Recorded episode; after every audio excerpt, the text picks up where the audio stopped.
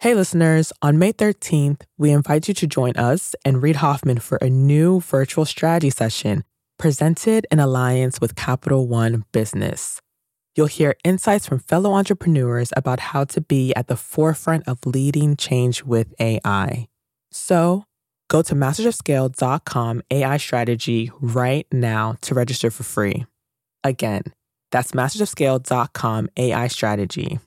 Looking forward to seeing you there.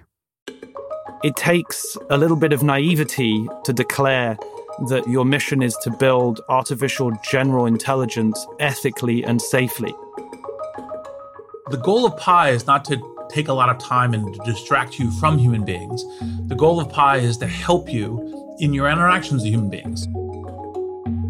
How do I learn more? How do I plan better? How do I get more efficient? And now you're going to have a personal AI that will be working for you in the background. People go like, "Well, I'm just going to sit down and watch television and have my Pi deal with everything." It's like, no, no, that's not actually in fact the design. The world gets built the way we intentionally design and build it as creators of technology, we suddenly have a new way of creating very, very magical experiences for people.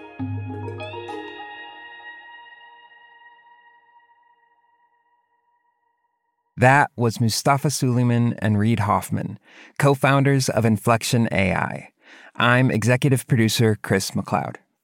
Reid recently sat down with Mustafa to discuss the ever changing landscape of artificial intelligence as well as the ideals that were essential in creating the AI assistant Pi. And we're so excited to share this interview with you today because it's the perfect prologue to our upcoming mini-series, AI and You, where Reid will talk with an array of AI leaders, including Mustafa, to explore how you can harness AI to scale your productivity, your business, and yourself while staying safe in the process. Mustafa Suleyman has been an AI leader for decades. Before he co founded Inflection AI with Reid, he was co founder of the AI company DeepMind, which was acquired by Google in 2014.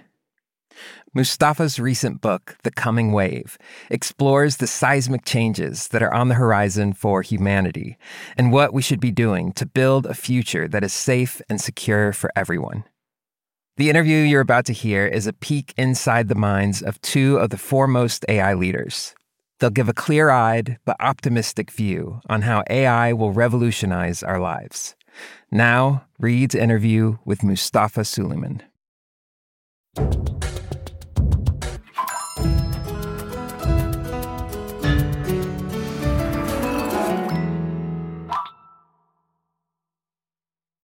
We'll start the show in a moment after a word from our premier brand partner, Capital One Business. I woke up in the middle of the night because I had this nightmare that we were front page news that we've done the stupidest mistake of our life by making this pivot. That's Aparna Saran, Chief Marketing Officer for Capital One Business, and she's recalling a moment from her previous position at Capital One when she was heading up a team designing a new business card. We had just made the decision to go all in and sunset the prior version of the product, which was honestly the cash cow for our business.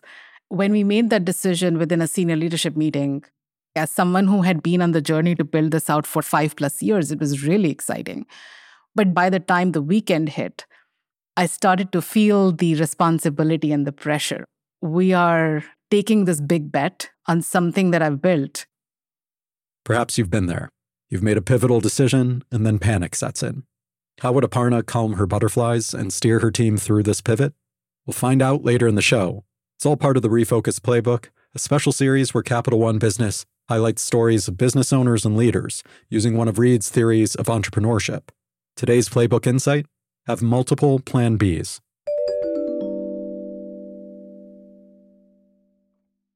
Well, I have been looking forward to this Masters of Scale interview for years. Mustafa Suleyman, my co founder of Inflection, a friend who I have learned from in multiple vectors, ranging from poker to actually, in fact, really serious things that matter. So, Mustafa Suleyman, welcome to Masters of Scale. Thank you, Reid. It is super exciting to be here. I have obviously learned infinite amounts from you over the last decade. And so I'm super excited to be here having this conversation. It's been a long time coming. And so let's start with when you dropped out of Oxford and we're thinking, okay, how do I make a contribution? You're like, okay, I'm going to create a what you know in the in the U.S. is called a 501c3, a nonprofit, but a kind of a equivalent of a NGO for helping society. You worked the mayor's office. What got you into artificial intelligence? What made you suddenly realize, oh gosh, this is something that I should be turning my attention to? Yeah, I've I guess I've always been a systems thinker. I love thinking about the relationship between complex ideas over time. And when I dropped out of Oxford, it was to start a nonprofit uh, charity, a telephone counseling service. And I was really interested in the question how do we have the biggest possible impact at scale to make the world a better place? And that was genuinely back in 2002, you know, my main motivation. And for the first, you know, five years of my career, I worked in nonprofits, I worked in local government. I ended up co founding a conflict resolution firm and working all over the world as a facilitator and a negotiator, you know, at the UN, for big companies, uh, for local governments. And all of that experience led me to realize that actually it's technology that really has an outsized impact in the world. And technology was accelerating at an incredible pace, even in those days. I think it was 2008 or so when I really started to pay attention to Facebook's growth. And it was that realization that this product had gone from a complete non entity two or three years earlier to then having, I think it was like 100 million monthly active users at that time. I was like, wow, technology really is the thing that is going to transform our world. And I want to try and participate and try and steer it to, you know, deliver the best possible impact that it can for our species. So, say a little bit about the conversations that you started with Demis and Shane. Yeah, so I mean, the best way to, you know, get involved in a completely new alien paradigm is to throw yourself in at the deep end. And so I ended up hanging out with Shane Legg and Demis Hassabis at the Gatsby Computational Neuroscience Unit at University College London. And they very kindly snuck me in through the back door to listen in to the lunchtime lecture series, uh, which was about how neuroscience could be a tool for inspiring new machine learning algorithms. And I have to say, whilst I didn't understand all of it, I found it deeply inspiring. And, you know, we started going for lunch together, the three of us at Carluccio's, which is an Italian restaurant a couple minutes around the corner from Russell Square in London. And we started thinking big and planning, you know, what it would be like if we put together an AGI company. And over the course of about six months, started reading papers, reading textbooks, you know, really teaching myself to understand at a high level you know how these machine learning systems work what their objective function is um, you know how they're trained I think the really cool thing that we had spotted at the time was that models that had the ability to learn were, in fact, starting to gain traction. And artificial neural networks had been around since the 80s, you know, proposed in various different formats.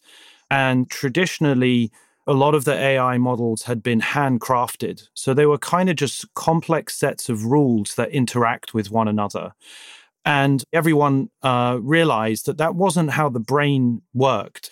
What everyone was looking for was sort of more brain inspired type algorithms. And and the idea, of course, was that you know a reward signal from an environment could update a set of weights in a network to ensure that the network was a better fit for the learning objective, eventually now building the kind of models that, you know, we see with large language models. And, you know, I think looking back, it takes a little bit of naivety to be bold enough to declare that you know your mission is to build artificial general intelligence ethically and safely that was the strapline of our 25 page business plan, which we took to Silicon Valley in the summer of 2010 and ended up successfully pitching Peter Thiel at the time for a minuscule 1.5 million pounds, which we were over the moon about. And that, that then became our Series A. Yep. And then what were some of the kind of the key insights that you were getting from the DeepMind time that kind of shed a light forward to where we are now? What was that? What was the lens, you know, kind of DeepMind forward from the early days? What the team were trying to do was use these models to generate a novel example of a black and white handwritten digit right? So the the ai would read lots and lots of examples of images. I, I think they were sort of like 300 pixels by 300 pixels black and white handwritten digits. And then it would try to generate a brand new seven that didn't exist in the data set for example that, that wasn't a match. It was a novel style of handwriting. And you know we we sort of saw this almost like a, a small video like a short 20 seconds as the video goes from complete black and white pixelated fuzziness and slowly resolves to you know a clear black background with a very distinct seven you know emerging out of the darkness. And it sounds really small but it was a really mind-blowing moment for me. And you know in many ways all of the subsequent breakthroughs whether they were learning to play atari games or alphago or alphafold or many of the health applications that we did that produced best in the world class of x ray recognition or ophthalmology, eye disease diagnoser. Each of these was really a, a, continuation of that very early work back in 2011, 2012. And when did you start seeing that scale compute was going to be an important part of the equation? What was the, the beginning of that realization? Well, we certainly didn't see scale back in 2013 in the way that we think of scale now. Even though looking back, they were really large amounts of compute that were used to train the Atari model, for example. So the Atari model used two petaflops of compute. A flop is a floating point operation, it's a unit of computation. And a petaflop, peta, P E T A, refers to a million billion operations. So at the time, it used 2 million billion operations, you know, which is sounds like an enormous number. But to put that into perspective, every year since then, the cutting edge of AI models has used 10 times more compute. Over the last 10 years, the amount of compute used to train the best and the biggest models in the world has 10xed. 10 orders of magnitude in 10 years. So that gives you a sense of the trajectory that we've been on over the last decade. It's it's kind of hard to comprehend. And so when when did you kind of shift to kind of the large language model focus and what brought you to kind of Silicon Valley as a way of kind of building that?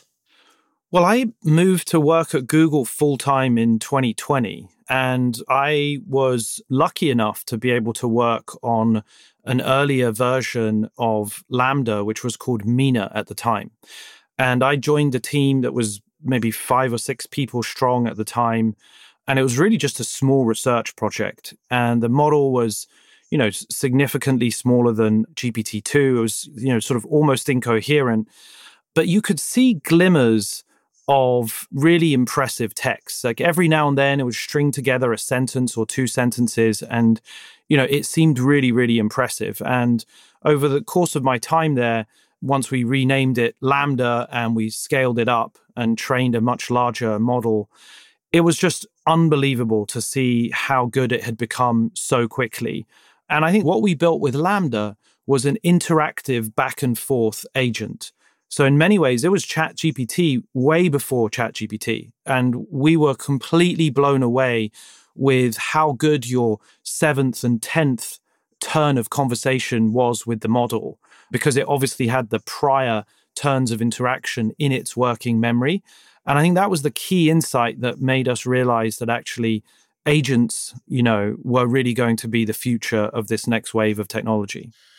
Yep. So, and this is where at the very earliest glimmers, the inflection and Pi story begins because that conversation about like, wait, the agent interaction is part of what unlocks all of this capability into human experience and creates this productive amplifier in a number of different ways.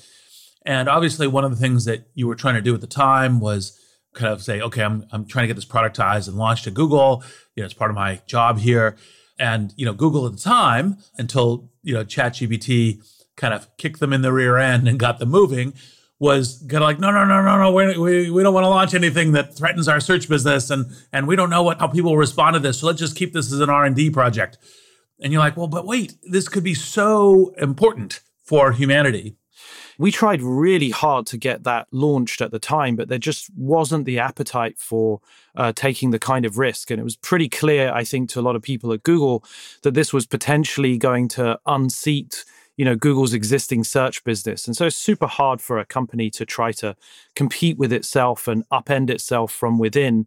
But I think, you know, the interactive component of it was just so obvious. I mean, once we had hooked it up to search, we were trying to sort of ground the generations that the AI produced in the context of the search results and try and make it more factual by sort of training LaMDA to reference a search result when it produced an output. And actually, that's what you now see in Bard, you know, Google's new AI. It's pretty much exactly the same model. So it's very clear to me that actually it was going to be conversation that is the new user interface, right? I think that the future of the web and future of digital interactions in general will be that you just ask your AI. I think everybody is going to have a personal AI.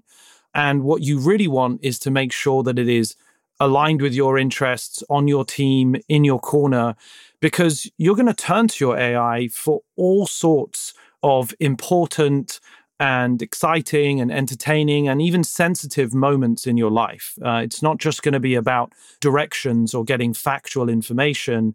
It's also going to be about, you know, venting your frustrations. It's going to be, you know, about asking a stupid question that you're sort of too embarrassed to ask a friend or a colleague. Or, you know, it's going to be sharing in a quiet, private moment when you sort of want to reflect. And so I think that that new user interface gives us a, a kind of clay. It's like a new design material as creators of technology. We suddenly have a new way of creating very, very magical experiences for people. And as a result, these sort of more relationship based, interactive based AI agents are, are what I think is going to be the future. And so, say a little bit about we have multiple theories of scale that we're going to actually get to in this discussion because there's scale in a number of different interesting vectors, which may surprise some people.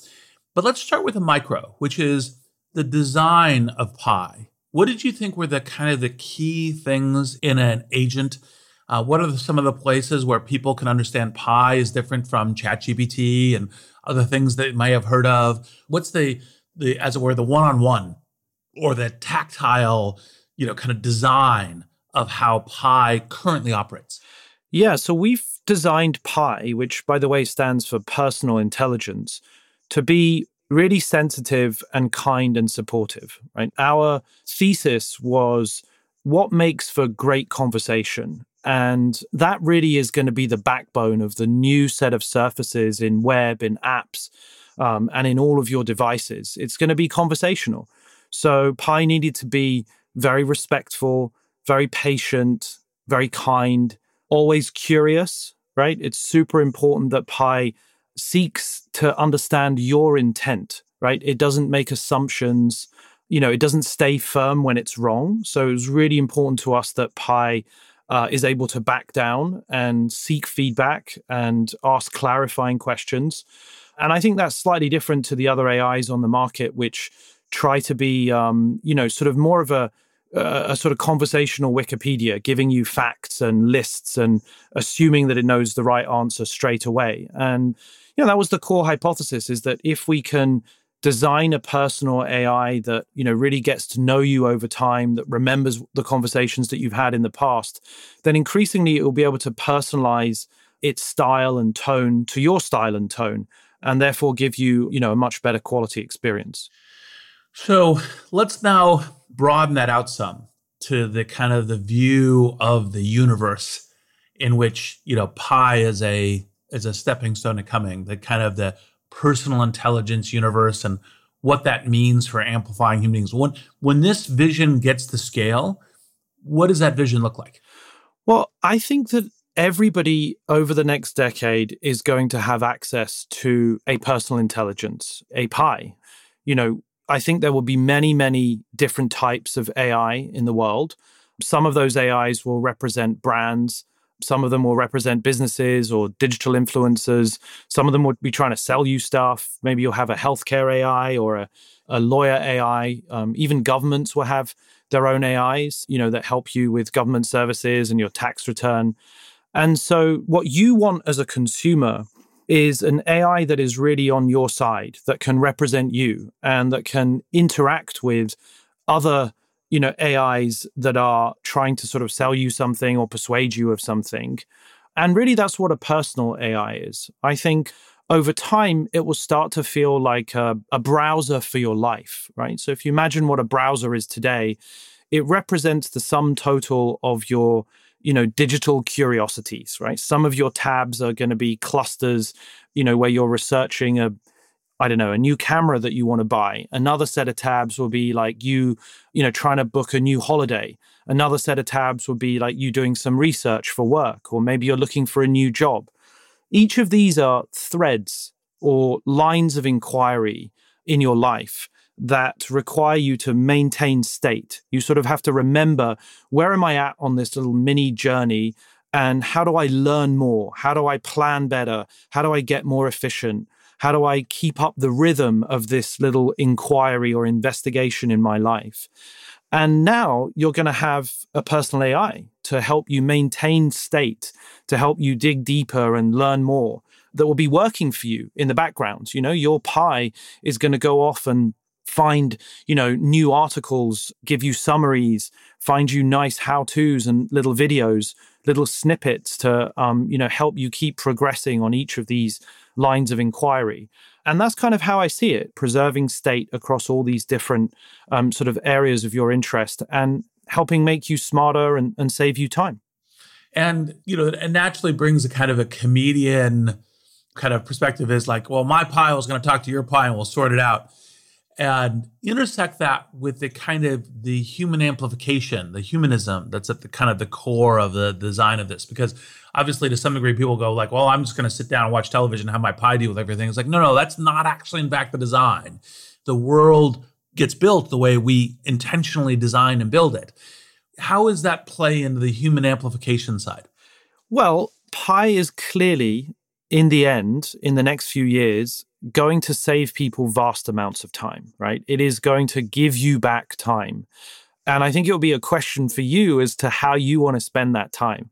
I hope that it means that it will free us up to spend more time with our kids and our friends and our family and our loved ones and be out in the world because you know you're going to spend less time doing mundane administrative tasks online you know in many ways pi is going to be like a chief of staff for you, or like a PA or a secretary, organizing, planning, booking, buying, arranging. The amount of time that we all spend just processing payments online or just like ordering the groceries when it's a run of the mill order and we know what we need. There's a lot of wastage in front of our screens. So I think trying to make your life more efficient and more productive hopefully frees you up to spend more time interacting with other people.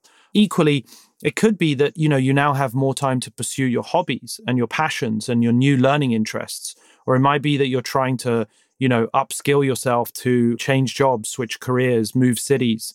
Each of those things will be something that you know your personal ai can help you with too. Yeah and, and one of the ways that i put a different lens on the same point you just made is the goal of pi is not to take a lot of time and distract you from human beings. The goal of pi is to help you in your interactions with human beings. So if you come and like, you know, you oh, I have this difficult discussion with a friend and you come and start talking to Pi, it's not, oh, just talk to me and I'll make you feel totally better and you can ignore your friend totally. It's like, no, let me help you like kind of like how you engage with your friend and understand each other and and have a great conversation as part of the the design ethos. It's to help you being your best self and navigate the world you're in, whether it's life or work or anything else, but from you out is I think you know another lens into what you just said. Yeah totally. I mean that's that's a great way of putting it. I mean in many ways pi is kind of there to absorb your tiredness and help you you know translate your sort of um, your frustrations onto Pi rather than onto you know other people in your life. And i think you know that's just a it's hard to wrap your head around. You know it really is a completely different experience. And that's where i think we have to sort of really try to make the right choices really think very very carefully i mean one of the things that you and i have talked about a lot and that we're very clear on is that you know we we don't want to let pi be used for romantic relationships right so you know that's other people will build those things potentially it's just not our bag you know, so now if, you know, someone sort of approaches that kind of style of conversation with Pi, Pi will be really deliberate and clear that that's kind of off limits. It'll be super respectful. You know, that's the nice thing about Pi. It never judges you, no matter what values or views you come with. It'll try to talk it through with you and, you know, present both sides of the argument but it's never going to put you down or reject you but it does have its own boundaries and it has its own values and they may not work for everybody but you know we we certainly we hope that you know it'll be a healthy way to proceed for most people yeah indeed we'll be back in a moment after a word from our premier brand partner capital one business there was panic that set in that night because i didn't want to let people down we're back with Aparna Saran of Capital One Business. She was recalling the time she woke up in a cold sweat, terrified that the new product she had been working on might fail. So the next morning, she sat down and wrote an email. It was Sunday morning, and I said, you know what? I'm going to just like share this with my peers. It was very emotional. It was like sort of a cry for help. Aparna realized that if the new product didn't take off, she needed a plan B, preferably multiple plan Bs.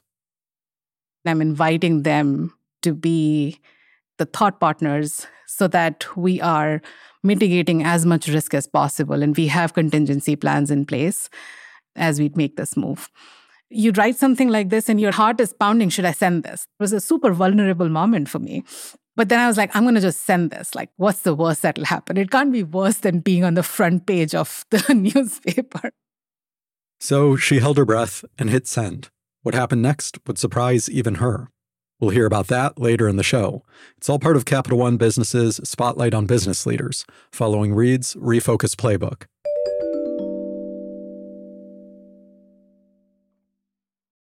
Now let's go to another version of scale, which is the compute behind this. Say a little bit about what the scale of compute is, what inflection is. We just had an announcement recently about, you know, H100 clusters. Say a little bit about this. Right. Yeah. I mean, so this entire story of large language models is a story of of scale. It's really quite surreal. So the training data sets, for example, use hundreds and hundreds of billions of tokens, or you can think of them as words. Um, you know, more text than any one of us has ever read in our lifetimes or ever could, even if it was the only thing that we did. And you're right, in terms of compute, that is really the core engine powering the progress of this new revolution. And, you know, the workhorse of that engine is the NVIDIA GPU, uh, graphics processing unit, these chips that were previously primarily used for gaming and turned out to be brilliant parallel processors when it comes to running computations for neural networks. Um, so, we, as you mentioned, have managed to gather together a pretty impressive supercomputer. Recently, we announced our new supercomputer of um, NVIDIA H100s. And on the open source ML performance benchmark, NVIDIA and our partner CoreWeave and us actually demonstrated that it was the fastest computer in the world, uh, which is pretty remarkable in itself. And uh, we also just announced our uh, new funding round, uh, where we've been lucky enough to be able to raise $1.3 billion. And um, we'll be using that to build the largest supercluster in the world, which we'll have up and running by the the autumn of this year, and that's incredibly exciting. I mean, it's just quite surreal that us, as a forty person, one year old startup, has been able to build the largest cluster in the world. Say a little bit about what the kind of that size of cluster is relative to how people talk about exascale computers and supercomputers and so forth because it's a, it's another of the lens of scale here is is on the amazing of the scale compute well one way to think about it is that for each of the words being read by the ai the ai needs to learn the relationship between that word and the previous words in the sentence. And there could be billions and billions of possible combinations of previous words in a sentence. So you can think of it as kind of like learning an all to all relationship between all the words that it has read in order to give you the likelihood that the next word in a sentence, because it's predicting or generating the next word in a sentence, it gives you the, the likelihood that one word will appear over another, right? So for any sentence that Pi generates, it's also generating scores of other words that could come next, right? You can think of it for each word, there's like a ranking of the next 10 words and then 10 words and then 10 words. So it's kind of surreal that that, you know, albeit sort of simple method could produce, you know, complexity and fluency uh, that, like what we've got, which is just amazing. That maybe gives you a bit of an intuition for the case that the more compute you have, the more times you can run those computations and you know kind of the machine sort of chews over all the possibilities if you like. And that's why we you know you and i have been pursuing scale over the last year. No exactly. So let's go to another lens of scale which is the governance of this. You know it's one of the things i said at the very outset of our interview is that there's just a ton of stuff that i've been learning from you. And one of the things that you know is i think our maybe third serious conversation very early was the question of what are the right governance mechanisms and how does this work? And let's start the governance conversation with your coming book. And I deliberately, you know, punned on that, the coming wave. Uh, say a little bit about the coming wave and and why you went very retro in writing a book.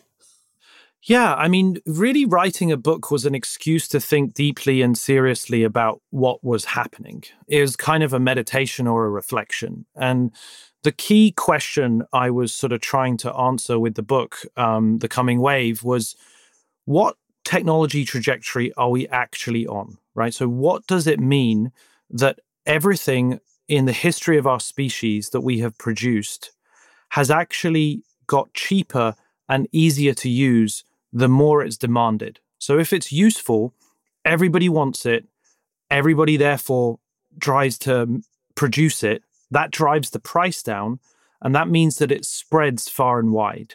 That is true for every technology that has been valuable to us in centuries.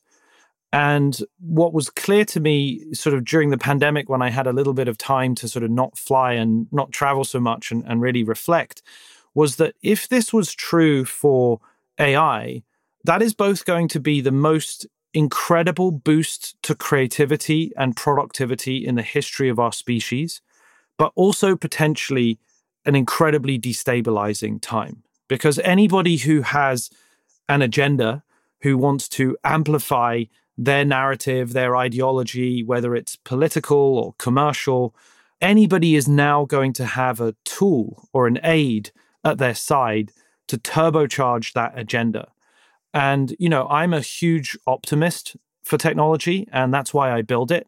But I also believe that those who are concerned about the potential dark side need to be actively participating in building and creating and shaping it to the best possible outcomes.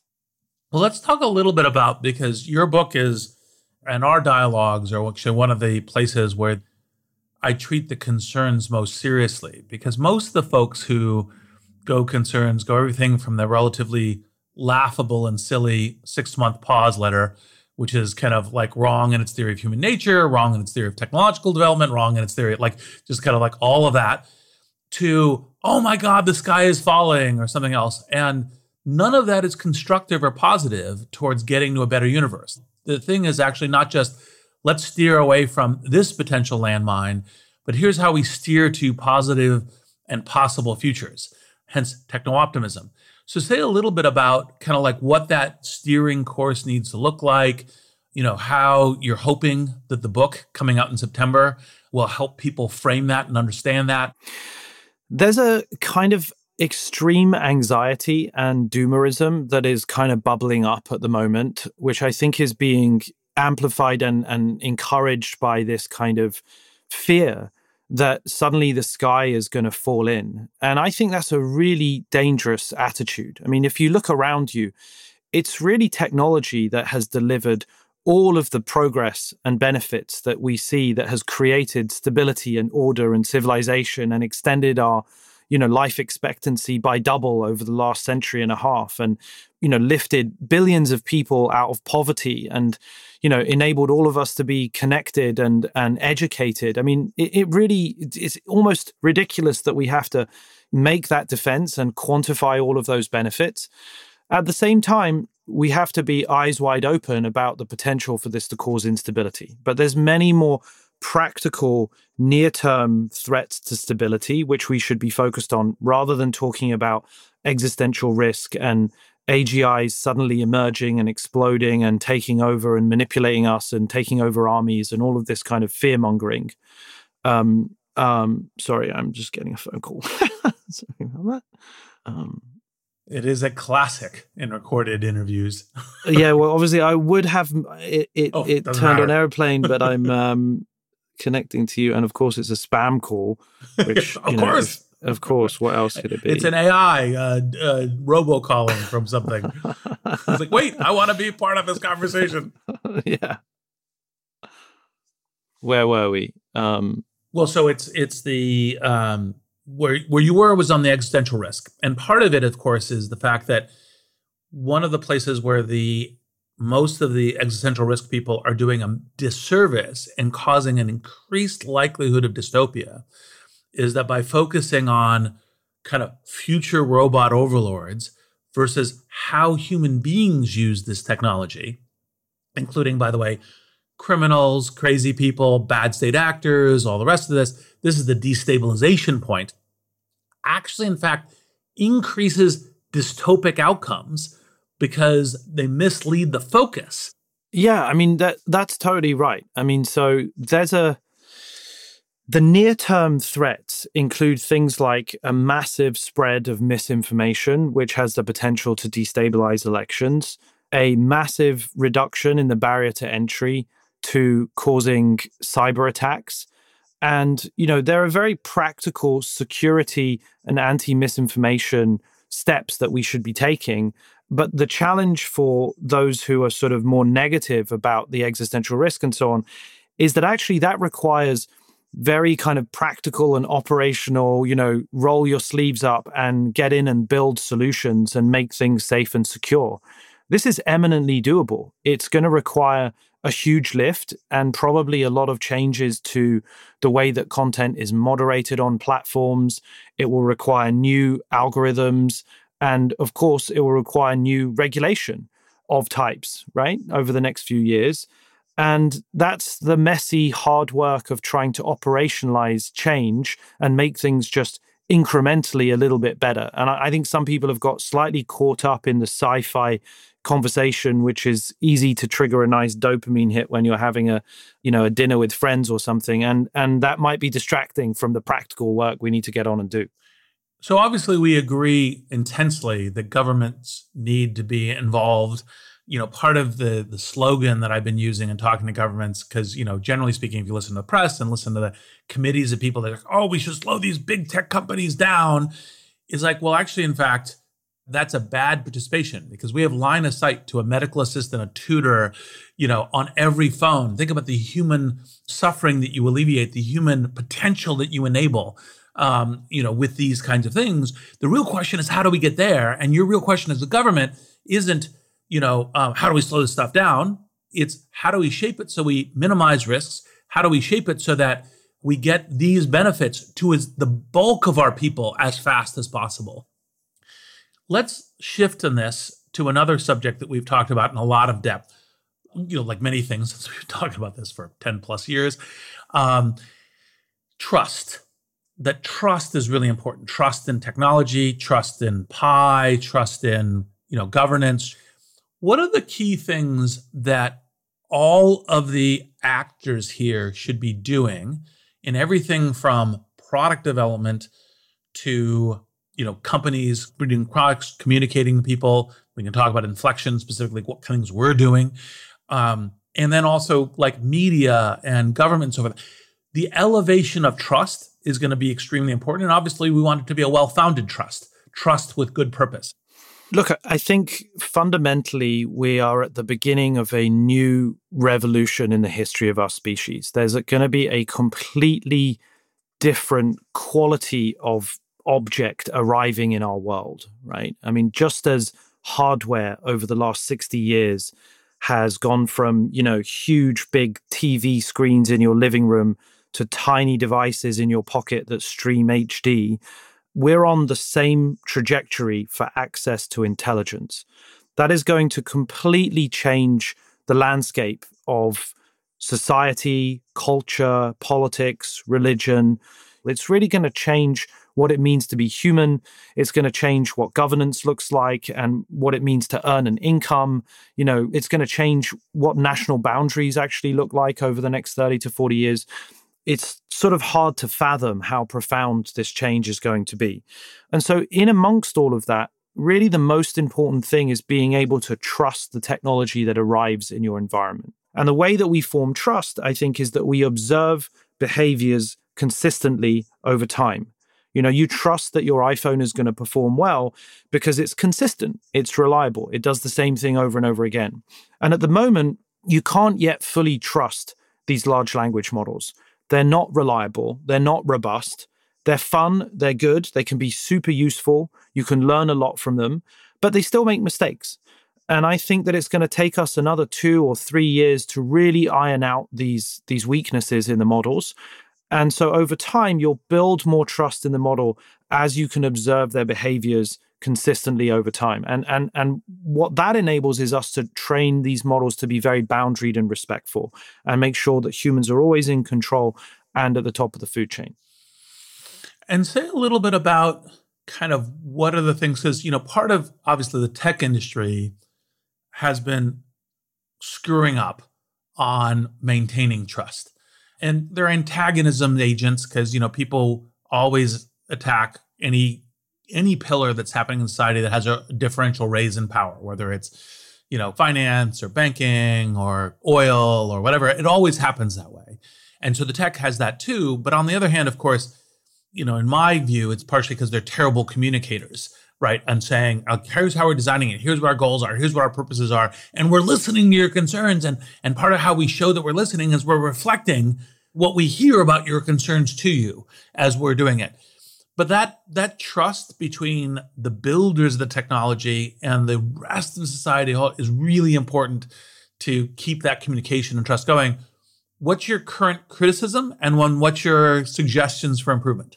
Well i guess my my main criticism of technology of the platform companies so far is that they have really tried to make the argument that the platform is neutral that it doesn't actually have responsibility for the content that appears on the platform.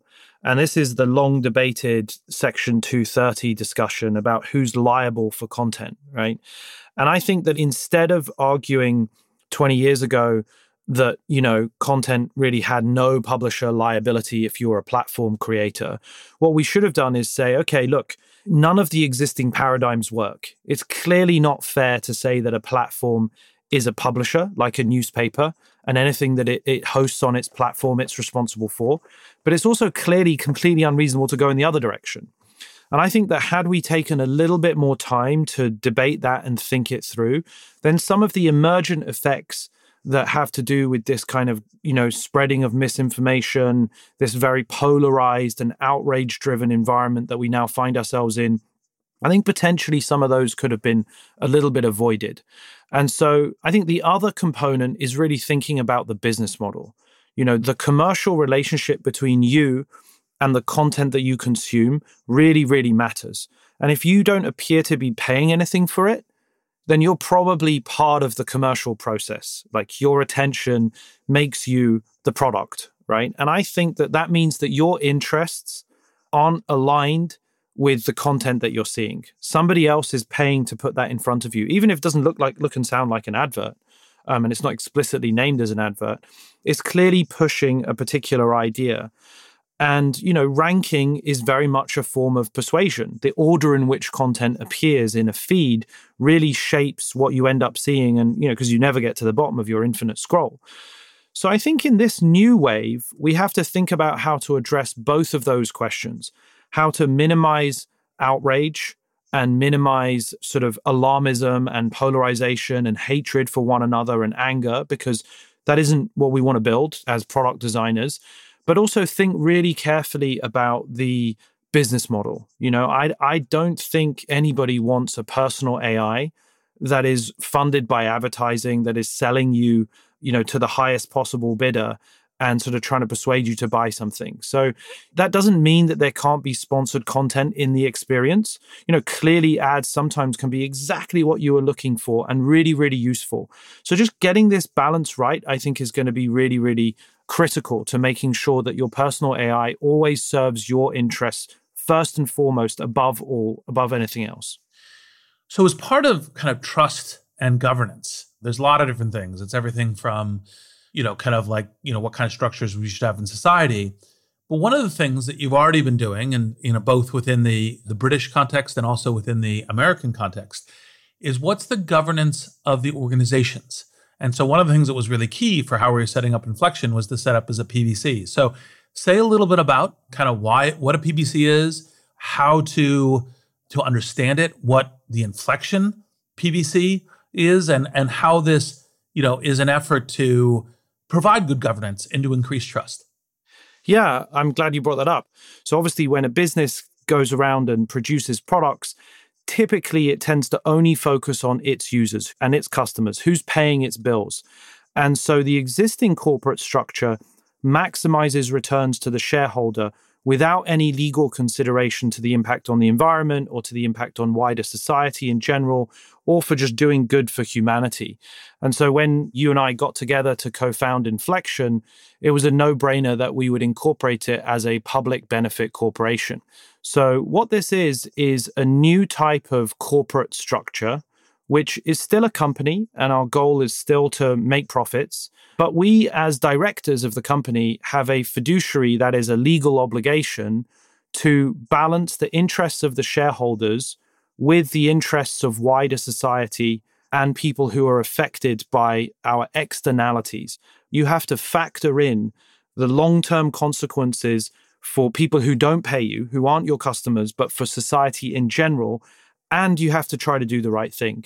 And so it's not going to solve all of the issues of companies, but I think it's a first step towards trying to create a more balanced social and commercial mission integrated into one organizational design. I mean, as as you know well, but for listeners, you know, you've been a great support to me uh, personally over the last decade as I've tried to establish DeepMind's governance structure. Both when we were acquired by Google, we had an ethics and safety board, which of course you were on uh, back in 2014, which is pretty incredible first for its time. And then throughout my time at DeepMind and at Google, you know, we tried to create lots of different oversight boards and different structures to house the, the future technology. Well, as always, I learned stuff by talking to you. Mustafa Suleyman, thank you for being on Masters of Scale. Reid, thank you. This has been super fun. And now, a final word from our brand partner, Capital One Business. Throughout the day, text messages and emails kept pouring in. Whatever you need, just let us know. We're back one more time with Aparna Saran of Capital One Business. She was telling us about a Sunday morning email she fired off in a moment of panic.